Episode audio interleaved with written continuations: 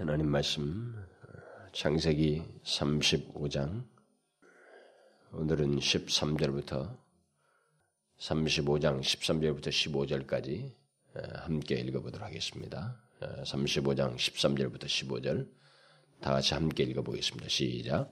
하나님이 그와 말씀하시던 곳에서 그를 떠나 올라가시는지라 야곱이 하나님의 자기와 말씀하시던 곳에 기둥 곧 돌기둥을 세우고 그 위에 전제물을 붓고 또 그 위에 기름을 붓고 하나님이 자기와 말씀하시던 곳의 이름을 베델이라 불렀더라. 우리는 지난 시간에 하나님께서 야곱이 베델로 돌아와서 하나님께 서원한 것을 다 갚고 또 이렇게 주님 앞에 새로운 그 어떤 그 이전의 그 죄악된 세상으로부터 그 세겜 생활로부터 청산하고 돌아와서 하나님 앞에 서원을 갚고 또 섰을 때에 그에게 나타나셔서 자신이 누구인지 이전에 그가 알지 못했던 하나님의 또 다른 새로운 그 이해를 열게 하는 하나님 자신을 계시하심으로써 야곱으로 하여금 하나님을 더욱 알게 하고 또 하나님에 대한 새로운 이해 속에서 하나님과 더욱 친밀한 관계로 이끄시는 것을 하나님께서 그 기회를 주셨다고 하는 것을 제가 말씀을 드렸습니다.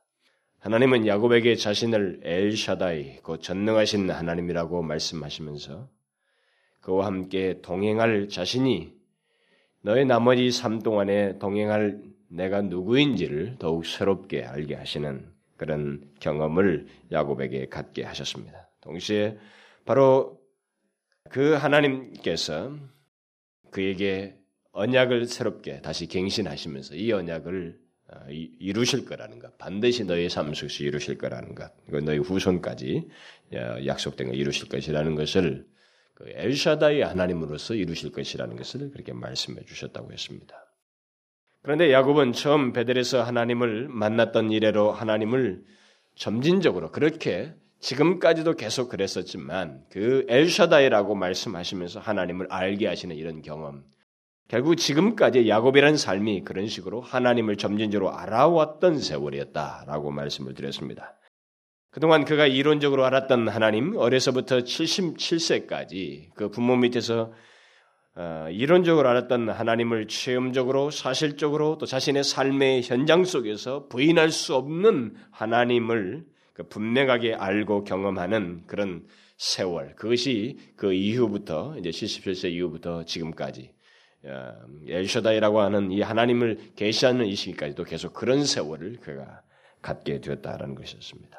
그래서 하나님은 그 77세 때 그가 베델에서 처음 나타났을 때부터 하나님은 하나씩 그로 하여금 하나님을 알게 하는 그 경험을 하게 하셨는데 자신이 어느 곳에 있든지 자기와 함께 하시는 하나님이라는 것, 그리고 자신의 기도를 들으시는 하나님이라는 것, 그리고 야곱 자신의 마음을 아시고 자신의 삶을 인도해 주시는 그런 분이시라는 것, 또 인생들의 생각을 그 깊숙이 먹고 있는 그 마음의 생각까지도 아시고 자신의 삶을 상세히 보고 계시며 필요에 따라서 하나님께서 삶에 적극적으로 개입하셔서 그를 인도하시는 하나님이시라는 것, 심지어 그의 백성들의 그 삶의 그 행로 중에 방해가 될 만한 것을 주께서 개입하셔서 지키시고 그 막으시는 이런 일까지도 하시고, 하나님은 분명히 인간이 아니신데도 불구하고 자기 자신에게 직접 찾아오셔서 인격적으로 마치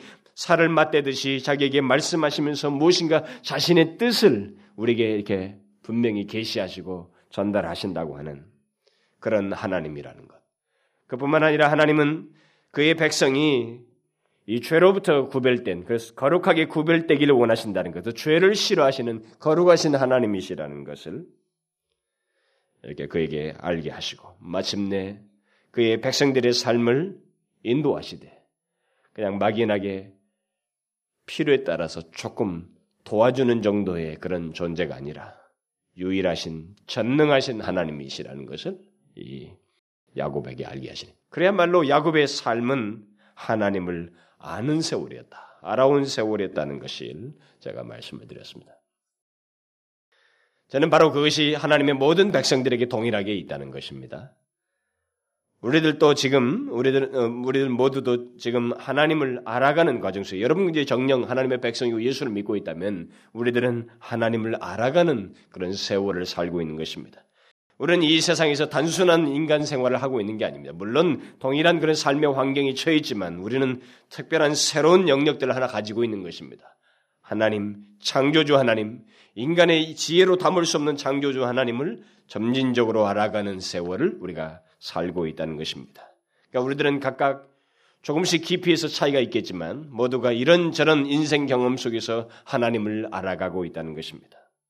특히 우리들은 하나님을 더욱 쉽게 알 수 있는 야곱보다도 더욱 쉽게 알 수 있는 이 완성된 계시를 가지고 있습니다. 상당히 오랜 세월 동안 수천 년 동안에 하나님께서 그의 백성들에게 찾아오셔서 나타내셨던 그 계시하셨던 하나님이 자신이 누구라고 표현하시면서 그들의 삶에 그 역사하셨던 내용들을 듬뿍 담은 그 완전히 완성된 계시를 가지고 있습니다. 그래서 우리들은 이 계시된 말씀을 통해서 하나님을 종합적으로 이 야곱보다 더 이미 시작하는 상세에서부터 시작하는 순간에서부터 예수 믿기 시작하면서도 우리는 야곱보다는 더욱 종합적이고 풍성하게 하나님을 알 수 있는 조건 속에서 우리가 예수를 믿고 있습니다.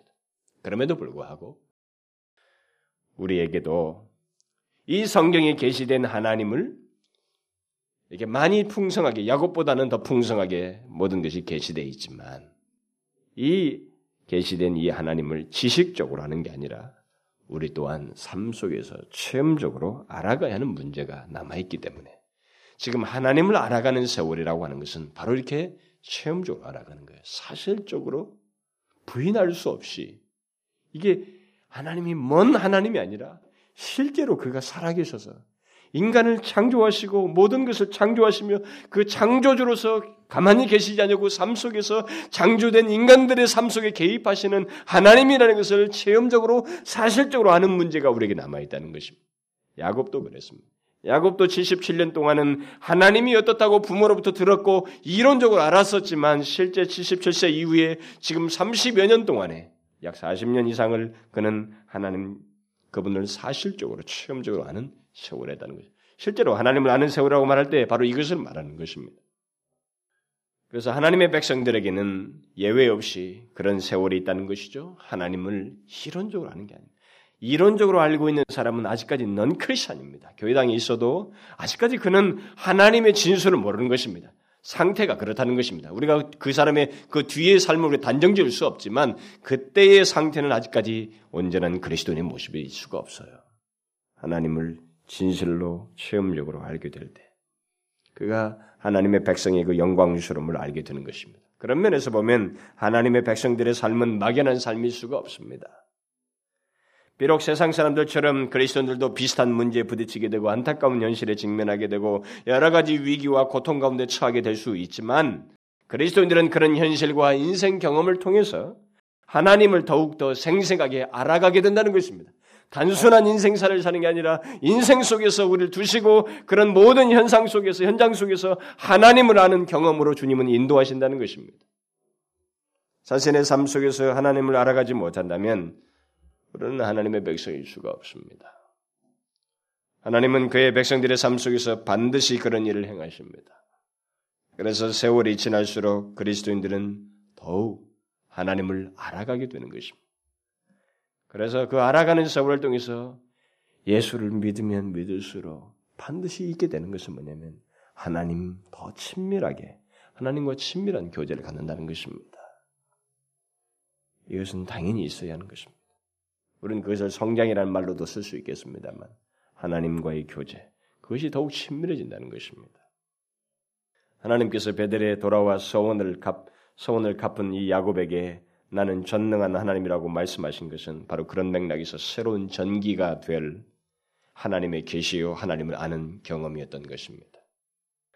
자, 그렇게 하나님께서 자신을 나타내시며 야곱과 새로이 언약을 갱신하시고 난 뒤에 그 다음에 이제 하나님께서 오늘 본문에 해당되는 어떤 내용이 이제 성경에 그 뒤에 어떤 일이 있게 됐는지 오늘 본문에 기록해주고 있는데 오늘은 그 장면 이후에 하나님께서 자신을 계시하시고 난 다음에 야곱이 나타낸 그 반응에 대해서 오늘은 살펴보려고 하는 것입니다.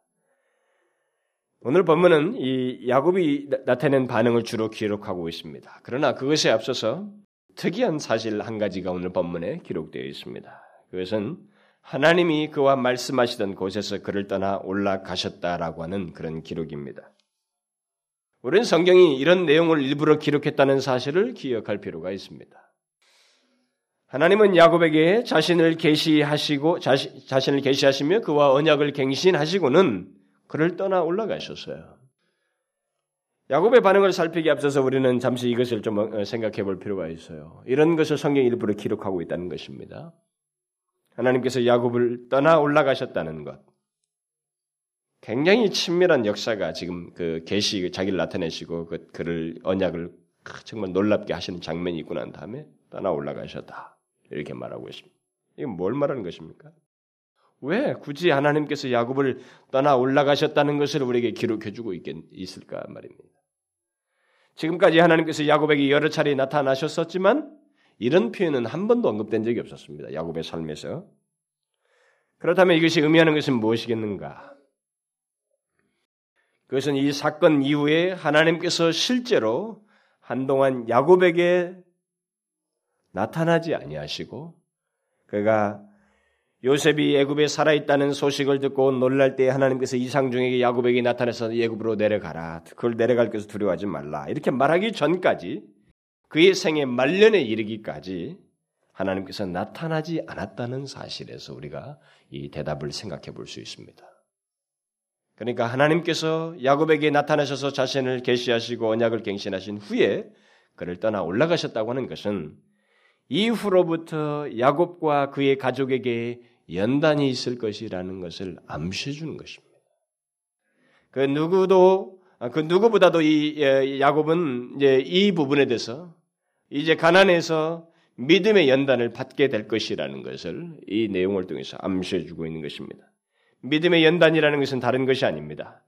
하나님께서 자신이 누구이신지를 그에게 알게 하셨고 하나님께서 그에게 얼마나 신실하셨는지를 확실히 나타냈고 증명하셨기 때문에 이제부터는 그 하나님의 신실하심을 믿고 나아가야만 한다는 것이고 일종의 믿음의 행보를 걸어야 한다는 것입니다. 그게 믿음의 행보를 걷는 데서 일종의 어떤 연단이 있게 되고 그 연단을 통해서 성장해야 한다는 것입니다.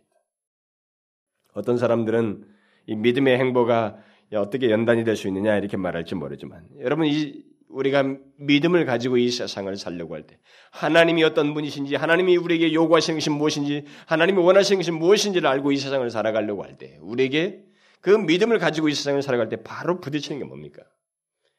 이전에 내가 살아왔던 삶의 습관과 부딪힙니다. 이 세상은 본의 아니게 그렇게 살려고 하는 나를 향해서 적대적이고 이전과 다른 반응을 하게 되어 있습니다. 이 반응 때문에 우리는 불가피하게 연단이라고 하는 그런 말을 써야만 하는 것입니다. 믿음은 연단을 낳는다고 했는데 연단을 받게 되는 것입니다. 이제 이 이후로부터 야곱에게 그런 일이 있을 것을 주께서 지금 이 본문을 통해서 시사해주고 있는 것입니다. 야곱과 그의 가족은 앞으로 살면서 여러 가지 시험을 만날 것이라는 거죠. 그러나 그들은 이미 하나님의 신실하심을 확실히 알게 되었습니다. 그러므로 이제 그들은 그 모든 시험 속에서 하나님의 신실하심을 믿고 맞서는 일을 이제부터 해야 되고 또 맞설 수 있는 힘을 계속적으로 키워야만 했던 것입니다. 믿음의 연단이라는 것은 바로 그것입니다. 야곱은 그동안 40년을 지나면서 하나님을 사실적으로 또 체험적으로 알게 되었습니다. 세월이 지날수록 그는 하나님을 더욱더 깊이 알게 되었습니다. 물론 실수도 있었고 연약한 모습도 드러내었었지만 그런 경험을 통해서 결국 그는 하나님을 더욱 알게 되었습니다. 그리고 하나님이 너무나 신실하시다는 것을 사무치게 알았어요. 이렇게 실수가 많은데도 나를 또 찾아오셔서 붙드시고 인도하시고 이렇게 세우시는 하나님의 그 경이로운 모습을 보았습니다. 하나님이 지독할 정도로 자기 자신에 대해서 변함이 없고 신실하시다는 것을 경험했습니다. 이런 경험을 통해서 야곱은 일종의 성장을 한 것입니다. 영적으로 어느 정도 성장했다는 것입니다. 믿음이 자라났다는 것입니다. 생짜배기가 처음에 하나님이 무엇이냐 할 때 이론적으로 여기 계신지도 몰랐던 이 사람이 이제 하나님이 누구이며 무엇을 원하는지를 알게 되고 하나님이 자기의 삶 속에서 얼마나 신실한지를 부인할 수 없는 내용으로 갖게 되었습니다. 그런 믿음을 분명히 갖게 되었어요. 결국 그는 이제 하나님께서 일일이 나타나셔서 말씀하시고 이래라 저래라 말하지 않아도 보고 듣고 경험한 하나님과 그의 말씀을 믿고 나아갈 수 있는 믿음을 갖게 되었어요. 이제 하나님은 바로 그걸 믿고 이제는 나아가라는 것입니다. 보는 것으로 너가 행동하고 결정할 게 아니라 보이지 않아도 변함이 없었지 않는가 그동안에. 그걸 믿고 믿음으로 나아가라는 거예요. 그런 것을 시사하는 것입니다. 그를 떠나 올라가셨다는 말은 물론 하나님께서 이전처럼 야곱의 고통과 시련 속에서 직접 나타나시지 않고 또 직접 말씀하지 않는다고 했을 때 이런 현장이 실제 현실 속에 앞으로 살면서 그걸 부딪히게 됐을 때 야곱의 입장에서 보면 이전과 비교해 볼 때 상대적으로 더 힘들어 보일 수 있어요. 더 힘들어 보이고 더욱 고통스러워 보일 수도 있습니다. 이전에는 그래도 위로가 즉각적으로 오는 듯했고 뭐가 이게 하나님께서 이렇게 자기를 그때 위기 때마다 건지신 걸 보면 그러나 이제부터는 그런 상황이 이전 같으면 있어야 마땅한데 있지 않는 듯하니까 오히려 더 고통스럽고 힘들게 여겨질 수 있습니다. 그러나 그는 이제부터 설사 하나님께서 그렇지 않아도 한 가지 분명히 부인할 수 없는 게 있습니다. 뭐예요? 하나님이 자기에게서 여전히 하실 것이라는 거예요. 동일하시다는 거죠. 여전히 신실하시고 여전히 자기와 함께 계실 것이고 자기와 맺은 언약을 반드시 이루실 전능하신 하나님께서 자기를 이끄실 것이라는 거, 인도하실 것이라는 거.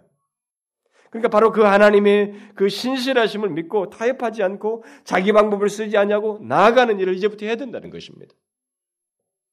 바로 이것이 믿음의 연단이요, 믿음이 성장하게 되는 과정인 것입니다.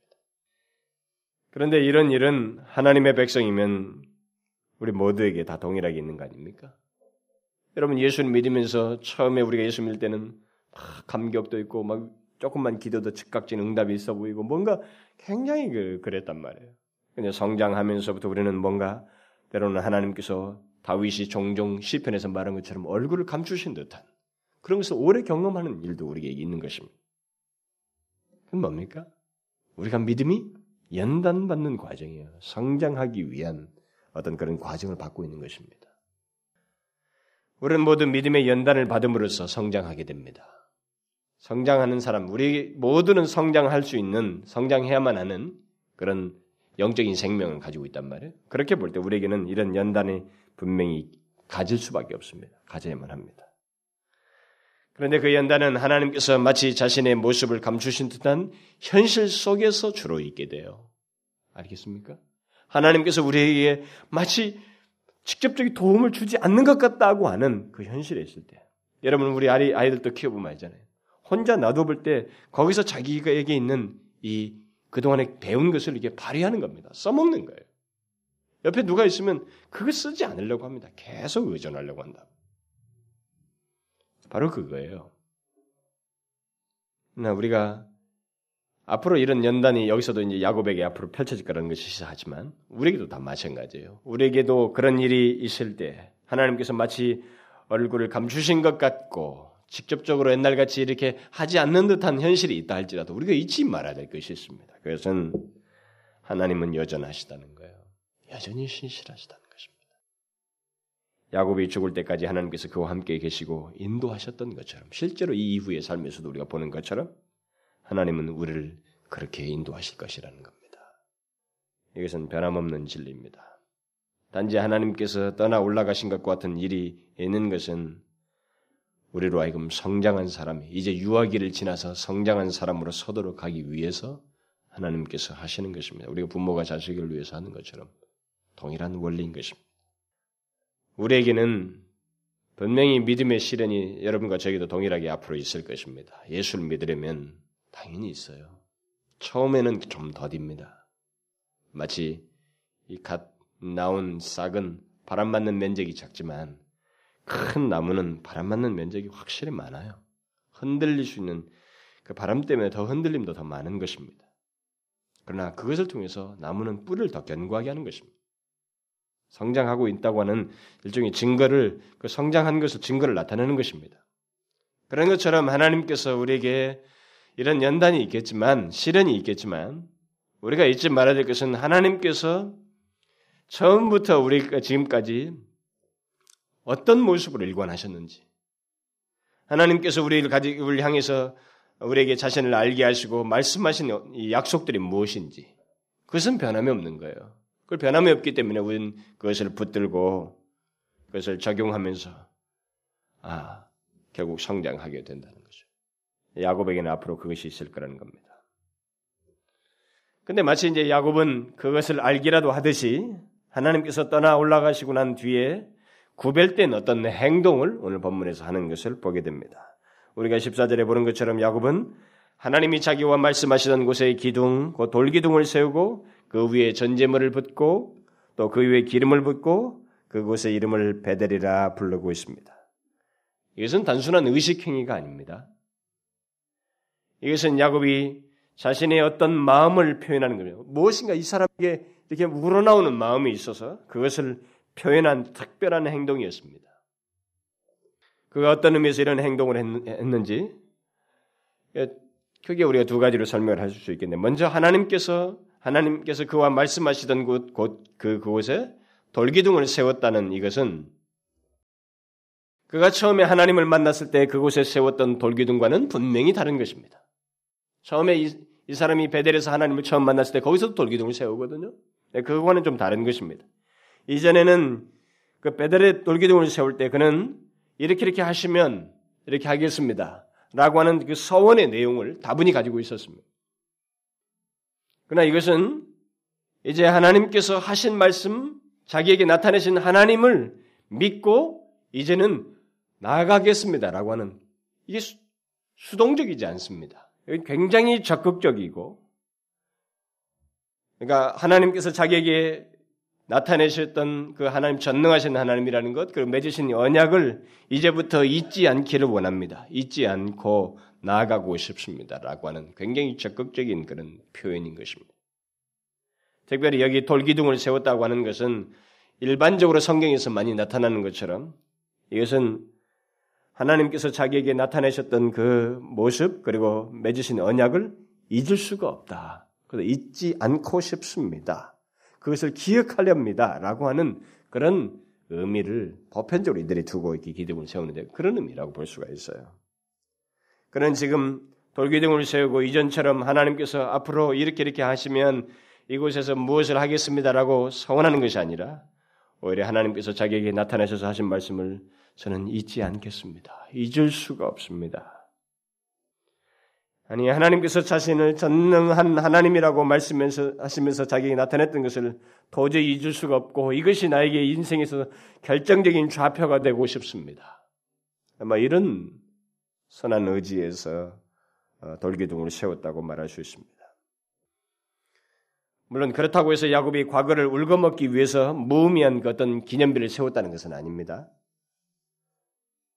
그가 그 다음에 취한 행동을 보게 되면 이런 행동들이 다 일관된 행동들이 굉장히 그 사람에게서 그 하나님을 향해 적극적인 헌신의 표현들이 담겨져 있다는 걸 볼 수가 있습니다. 우리가 그 다음에 취한 행동을 보게 되면 그 돌기둥을 세고 그 위에 전제물을 붓고 또 그 위에 기름을 붓고 있거든요. 오늘 본문에서 일반적으로 이 돌기둥을 세고 기름을 붓는 것은 이 사람들에게 흔히 있는 그 전통이에요. 그런데 이때 이 전제물을 부었다는 것은 아주 특별한 행동입니다. 구약에서는 굉장히 드문 행동이에요. 거의 없는 행동인데 여기 전제물을 붓다는 것은 보통 포도주를 붓는 이런 예식입니다만, 그러니까 이 전제물을 부었다는 것은 사도 바울이 나중에 그 디모데후서 자기가 죽을 것을, 순교할 것을 미리 생각을 하면서 자기를 전제물로 이게 표현을 하거든요. 관제에 부음받았다라고 하면서 자기를 이 전제물로서 이렇게 표현을 합니다. 그러니까 그런 말씀을 통해서 우리가 힌트를 얻을 수 있는 것은 이 전제물이라는 것은 자신의 모든 것, 다시 말하면 생명까지도 드리겠다고 하는 일종의 헌신적인, 헌신의 의미예요. 한마디로 말해서 나의 생명을 다해서 주님을 믿고 따르겠습니다 라고 하는 그런 표시인 것입니다. 기름을 부은 것도 결국 같은 맥락이십니다. 그러나 이 전제물을 부었다는 말 속에 우리가 더 큰 의미를 둘 수가 있습니다. 그러니까 야곱은 여기서 하나님께서 자기에게 나타나셔서 하신 말씀을 기억하고 계속적으로 잊지 않기 위해서 돌기둥을 세우는 것을 넘어서서 자신의 모든 것을 심지어 생명까지 하나님께 드리겠다고 하는 헌신을 나타내고 있는 거예요. 이 헌신의 의미는 이제는 나의 생명이 두쪽이 나도 하나님 외에 다른 것에 한눈 팔지 않겠습니다. 오직 하나님만을 의지하면서 살겠습니다라는 그런 의미인 것입니다. 결국 야곱이 여기서 나타낸 반응은 두 가지예요. 하나는 쉽게 잊었던 자신의 과거를 생각하면서 자신에게 나타나셨던 전능하신 하나님과 그가 나와 맺은 언약을 이제는 잊지 않겠습니다라고 하는 그 한 가지 의미이고, 또 다른 하나는 자신의 생명을 하나님께 드리는 마음으로 하나님을 믿고 따르겠습니다라는 그런 의미입니다. 이 두 가지는 실패를 경험한 영혼이 하나님 앞에서 회복되고 난 다음에 다시 새롭게 도약하기 위해서 가져야만 하는 것들이고 또 가지게 되는 그런 행동이라고 말할 수 있습니다. 우리는 야곱이 아주 자연스럽게 이루어지고 있지만 그렇게 우리가 말을 할 수 있습니다. 또 우리에게도 그것을 우리에게 이 말씀을 통해서 계시해주고 있고 우리에게도 그런 교훈을 주고 있다고 믿습니다. 우리는 야곱이 분이엘 경험 이후에 10년 이상을 영적으로 해진 상태에서 깊은 공경과 위기에 빠졌다가 다시 영적으로 회복되는 경험을 했습니다. 그는 그의 가족들과 함께 죄악을 회개하고 돌이켰고 더 나아가서 베델에 돌아와서 하나님께 서원한 것을 갚고 다시 영적으로 회복되는 경험을 가졌습니다.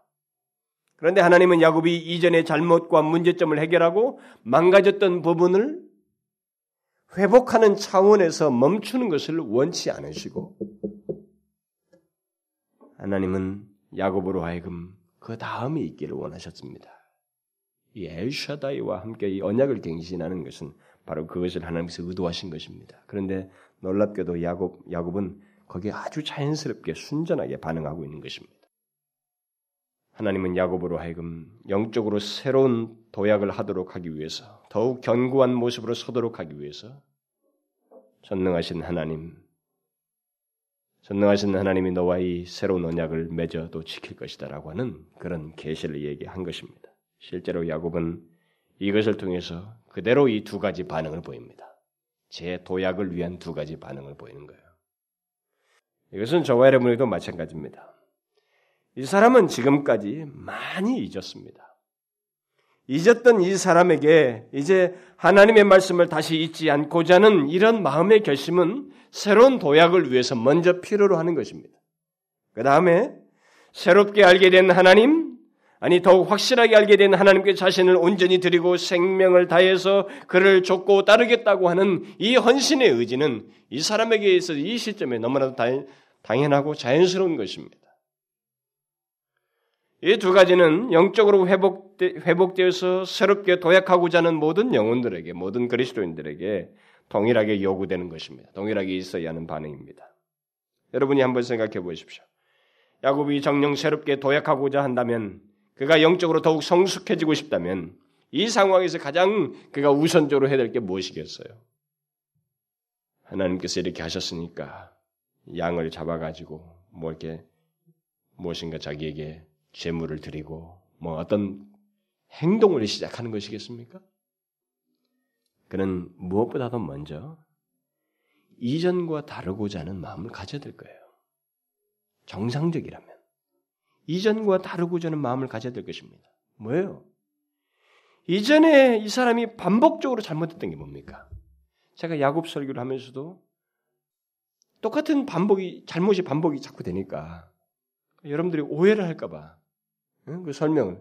근데 야곱이 사실 여기서 주제가 아니거든요. 하나님이 주제란 말이에요. 그 반복적으로 실수하는 야곱을 만지시는 하나님의 핵심적인 주제이기 때문에 우리는 그 초점에서 보면 이 답이 쉽게 내려지는 거예요. 잘 보십시오. 이 사람이 뭘 합니까? 계속적으로 반복합니다. 잘못을.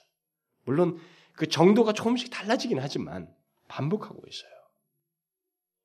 이 사건 이전에도 아주 깊은 잘못을 했습니다. 이전처럼 하나님께서 자기에게 나타나셔서 말씀하셨던 이것이 다시 이 사람이 잊을 것이라면 앞으로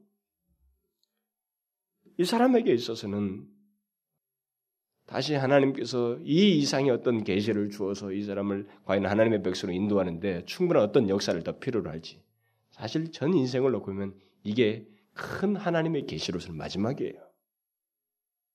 뭡니까?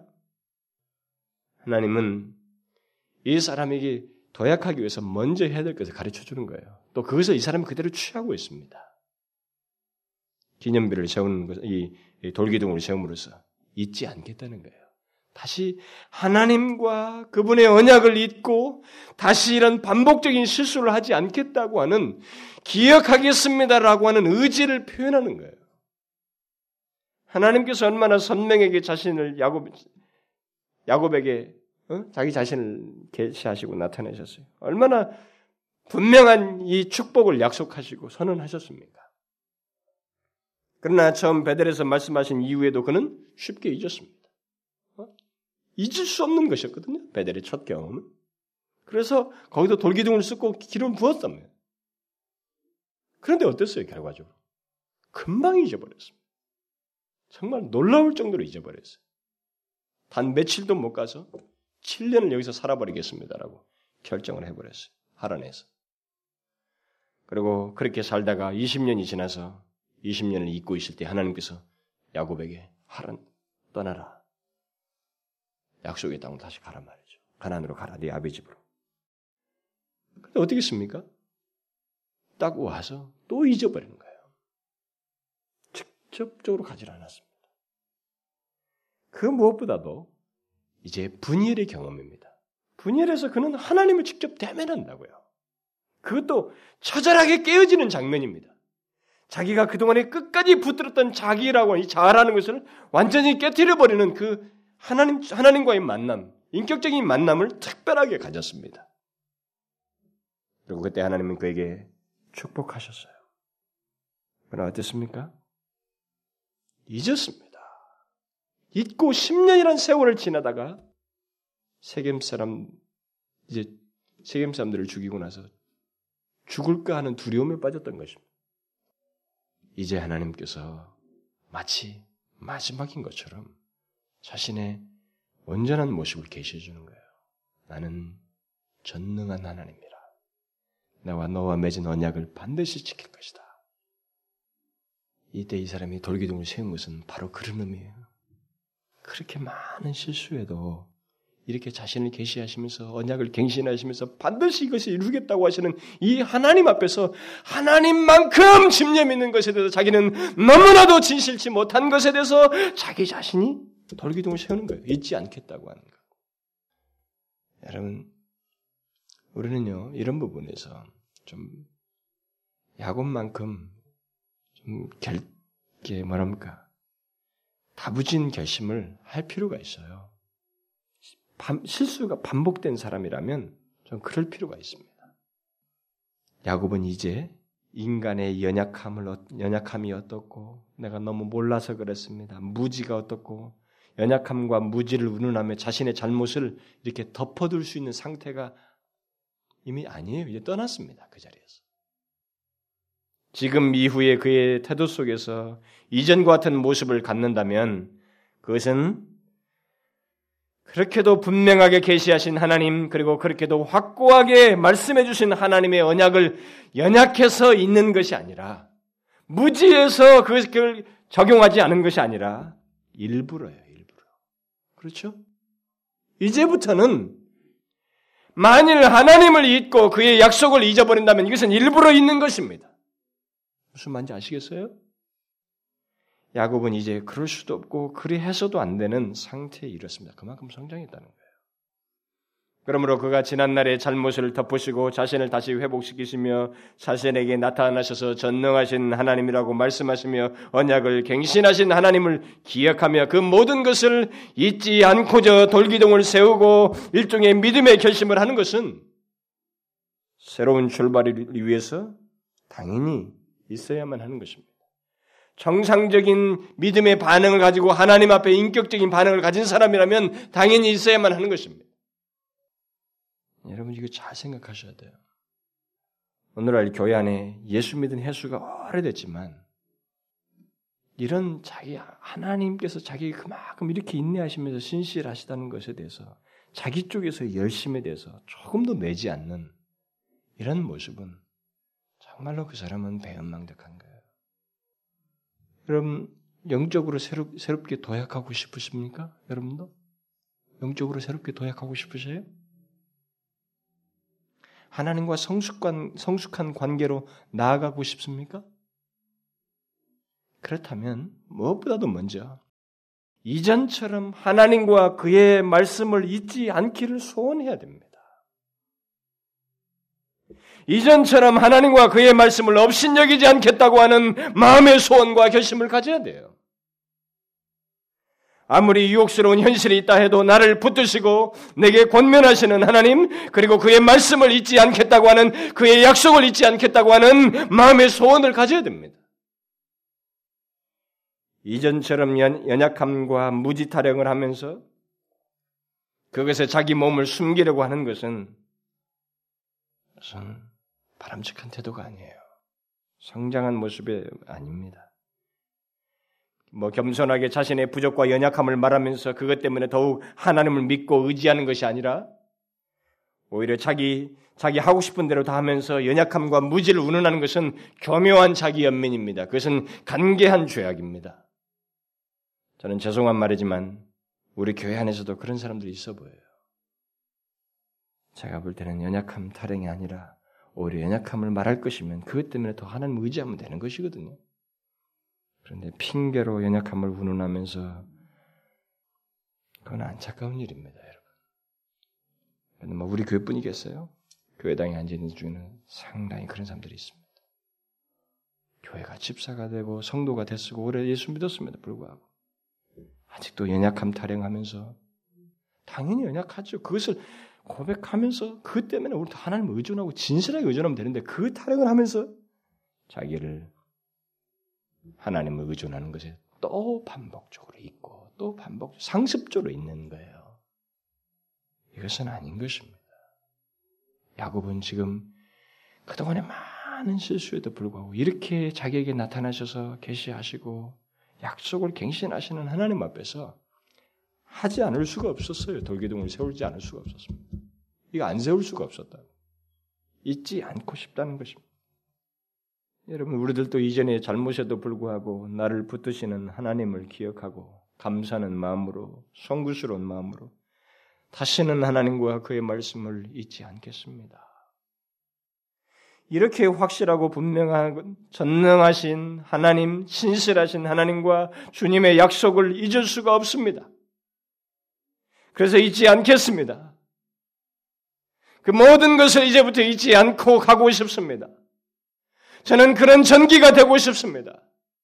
제가 연약함에도 불구하고 그러고 싶습니다.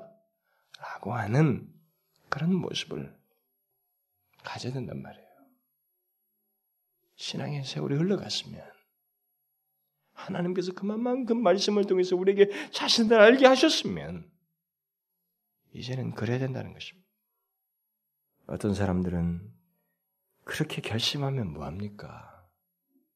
또 넘어질 텐데요.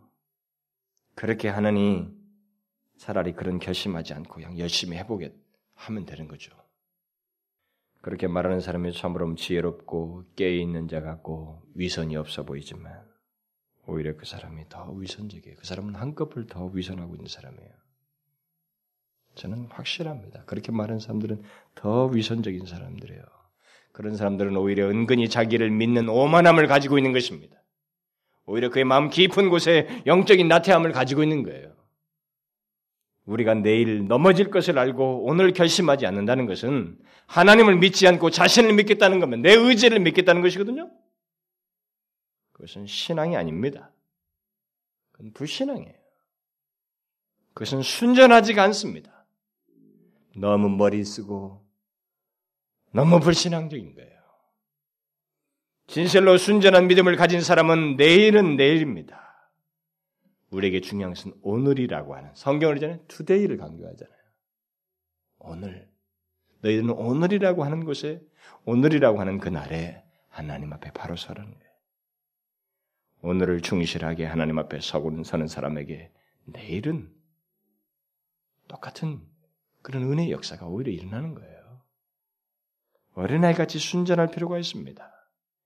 영적인 새로운 도약을 원한다면 어제와 같은 잘못을 범하지 않기를 원하면서 순전하게 하나님과 그의 말씀을 잊지 않기를 소원하고 결심하는 것을 오늘 해야 돼. 하고 싶어야 됩니다. 그런 사람들에게 내일은 더 나은 도약의 날이 되는 거예요. 야곱은 이전에 많은 실수 때문에 미래도 뻔할 것이다 라고 생각하지 않았습니다. 실수가 많았던 자기 자신이 더 오히려 하나님을 의지할 수 있는 내용이 되었고, 그는 그런 많은 실수 때문에 이제 더 잊지 않고 싶습니다 라고 하는 순전한 마음으로 돌기둥을 세우면서 마음의 결심을 했던 거예요. 여러분 순전하십시오. 제발 그런 마음의 결심을 하십시오. 그뿐만 아니라 야곱은 더욱 적극적으로 자신의 생명을 주님께 드리는 마음으로 이제부터는 하나님을 떠나지 않겠습니다. 이 포도주를 전제물을 부으면서 생명을 다해 하나님만을 좇으며 따르겠습니다라고 하는 헌신의 다짐을 한 것입니다. 만일 누가 시켜서 했다면 우리들은 그의 헌신을 회의적으로 생각할 수도 있어요. 가봐야 며칠 못 갈 거다. 뻔하지 뭐. 이렇게 말할 수도 있을 거예요. 그러나 야곱은 지금 자기가 부인할 수 없게끔 너무 확실하게 송구스럽고 감사하고 또 감격스러운 가운데서 수동적인 헌신이 아니라 능동적으로 하나님께 자신의 그 모든 것을 내어 맡기고 싶어서 이렇게 이런 전제물을 붓고 기름을 부으면서 하나님 앞에 헌신의 의미를 나타냈던 것입니다.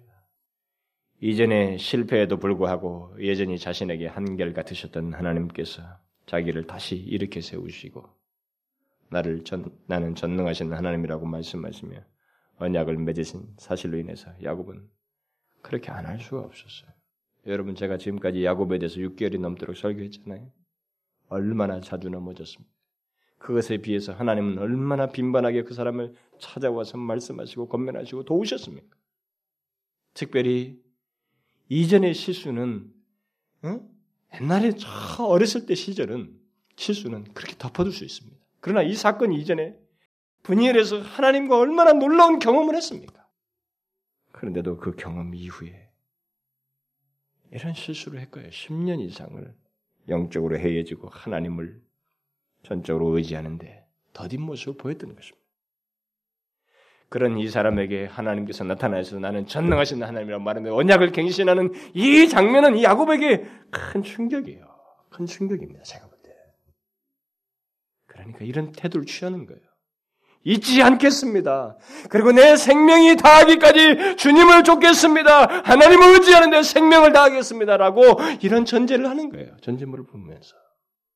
하나님의 언약을 잊고 곁길로 빠지는 일을 하지 않겠습니다.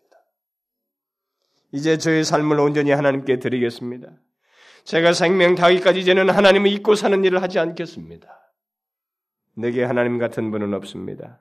하나님을 제외한 채 다른 것에 마음을 쏟는다는 것은 이제 제가 더 이상 생각할 수 없는 일입니다. 바로 그런 의미의 헌신을 다짐한 것입니다. 여러분 헌신이라고 하는 것은 생명을 드리는 마음으로 하나님을 의존하여 살겠다는 것입니다. 그게 가장 기본적인 의미예요.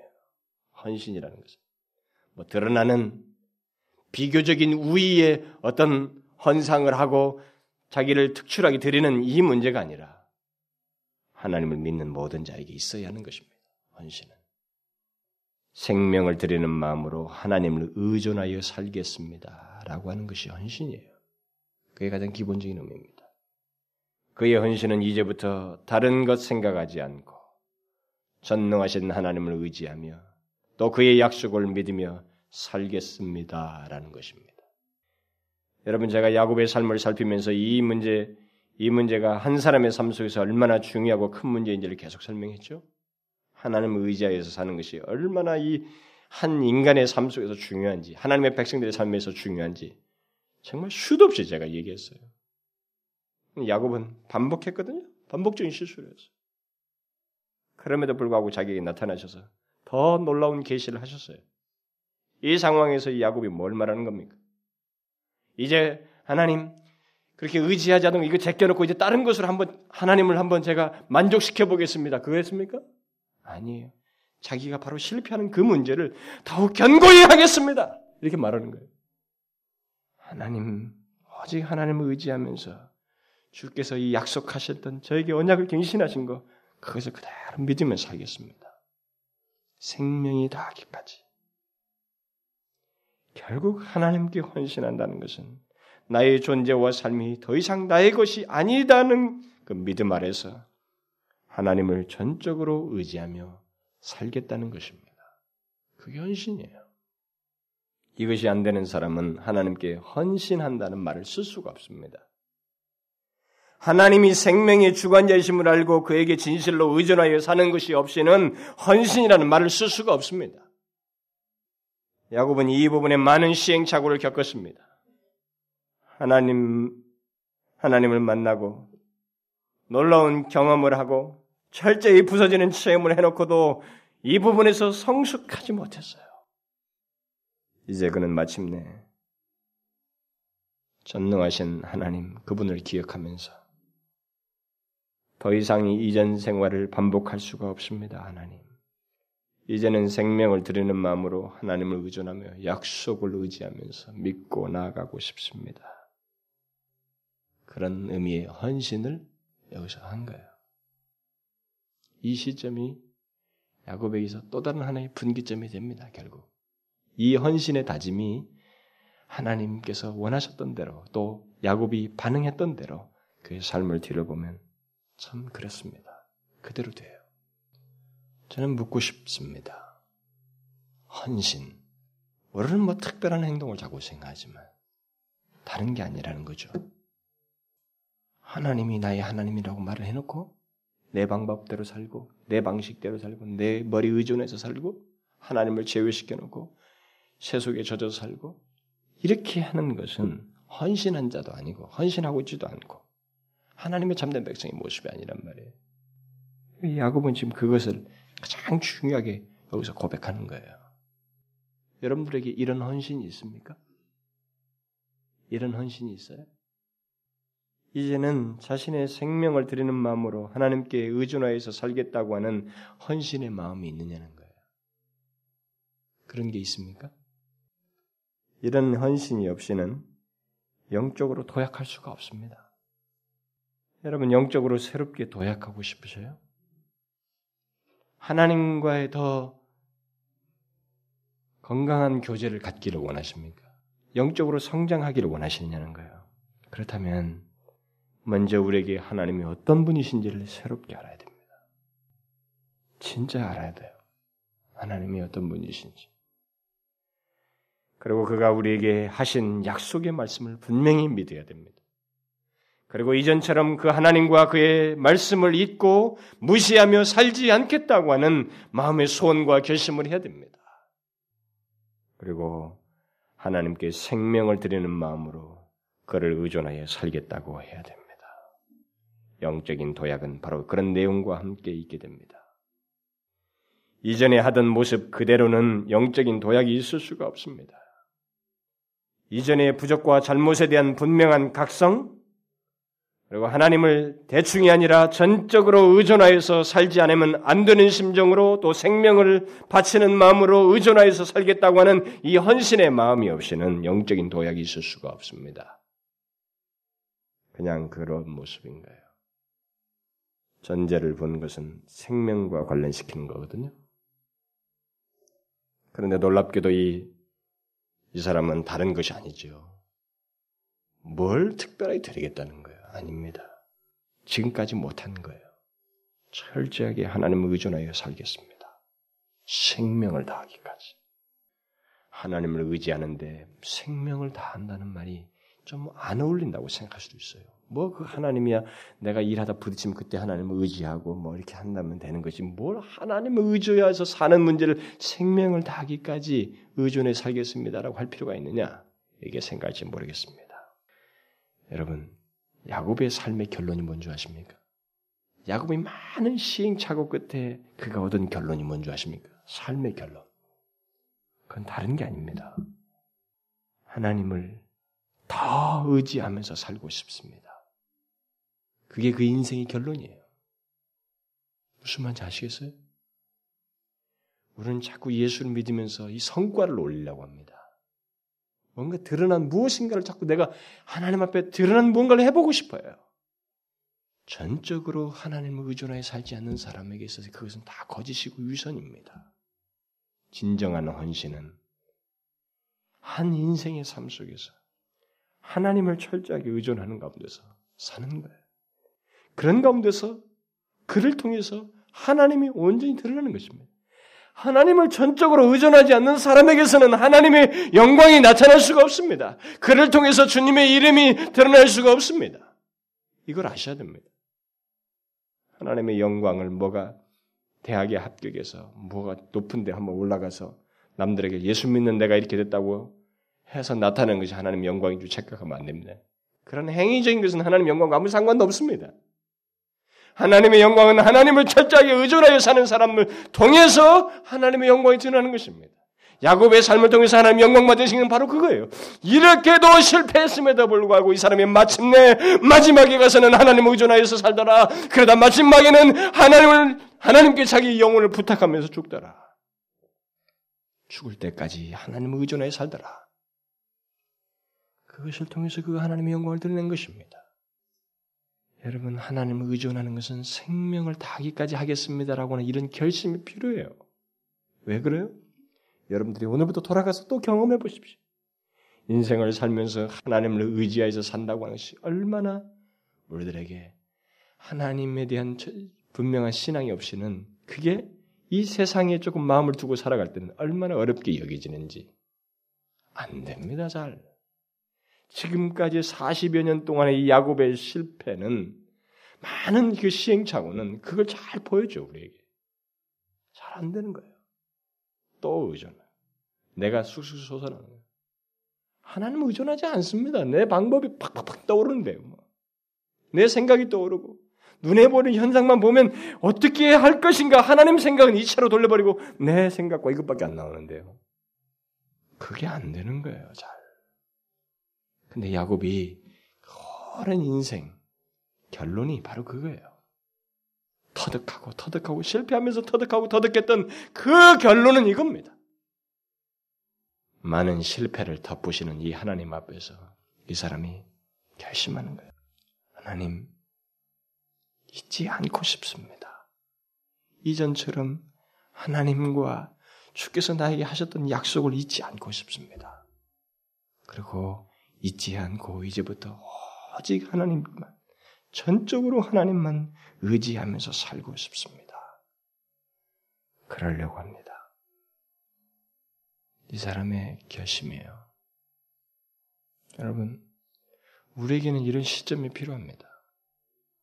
예수 믿으면서도 나에게 기회가 주어지고 있지만 하나님께서 여전히 새롭게 말씀하시지만 그 새롭게 말씀하시는 하나님의 말씀 앞에서 여전히 똑같이 좋은 설교 한번 들었다. 좋은 말씀이네. 하고 돌아가면 여러분들에게 기회가 점점 멀어지는 거예요. 도약의 계기로 삼으십시오. 그만큼 실수했으면, 그만큼 하나님과 그의 약속을 업신여기면서 내 마음대로 살아왔으면 이제는 진지하게 멈춰서 생각할 때도 됐잖아요. 하나님 잊지 않고 싶습니다. 잊지 않고 싶어요. 그리고 이제부터는 하나님, 오직 하나님 전적으로 의지하며 살고 싶습니다. 그동안은 그거 모르고 살아왔습니다. 내 마음대로 살아왔습니다. 그게 답인 줄 알았습니다. 나는 너무 내 혼자 잘난 줄 알고 살아왔습니다. 그러나 110여 년 동안에 하나님은 저에게 충분히 증명해 주셨습니다. 그건 내 고집이고 그래봐야 비생산적이고 육신만 고단하고 피곤하고 낭패보는 그런 삶을 살았습니다. 이제야 내 비결을 터득했습니다. 이름에도 불구하고 나에게 찾아오셔서 나를 부추기시고 전능한 하나님이라고 말씀하시는 하나님 앞에 이제는 그러고 싶습니다. 진짜 하나님께 답이 있는 줄 알게 되었습니다. 하나님을 의존하는 것이 최고라는 것을 알게 되었습니다. 세겜 생활에서 더더욱 뼈저리게 느꼈습니다. 하나님, 내가 죽음에 이르러서야, 죽음에 같은 그런 위기 속에서야 내가 깨달았습니다. 이제는 잊지 않겠습니다. 하나님만 의지하면서 살겠습니다. 이런 결심이 필요하다는 것이죠. 오늘 이 말씀은 여러분들에게 그것을 요구하는 것입니다. 이런 도약을 위해서 여러분들에게 권면되어지는 거예요. 이 두 가지를 하나님 앞에서 진지하게 해보십시오. 영적인 새로운 도약을 위해서 말입니다. 기도합시다. 하나님 아버지, 저희들은 야곱과 같이 하나님이 우리에게 지극히 신실하셔도 그때뿐이고 있고 또 있고, 하나님과 주께서 우리에게 축복하시며 약속해 주신 말씀들을 잊으면서 내 방법과 여전히 내 습관을 쫓아서 살고자 하는 그런 모습이 있습니다.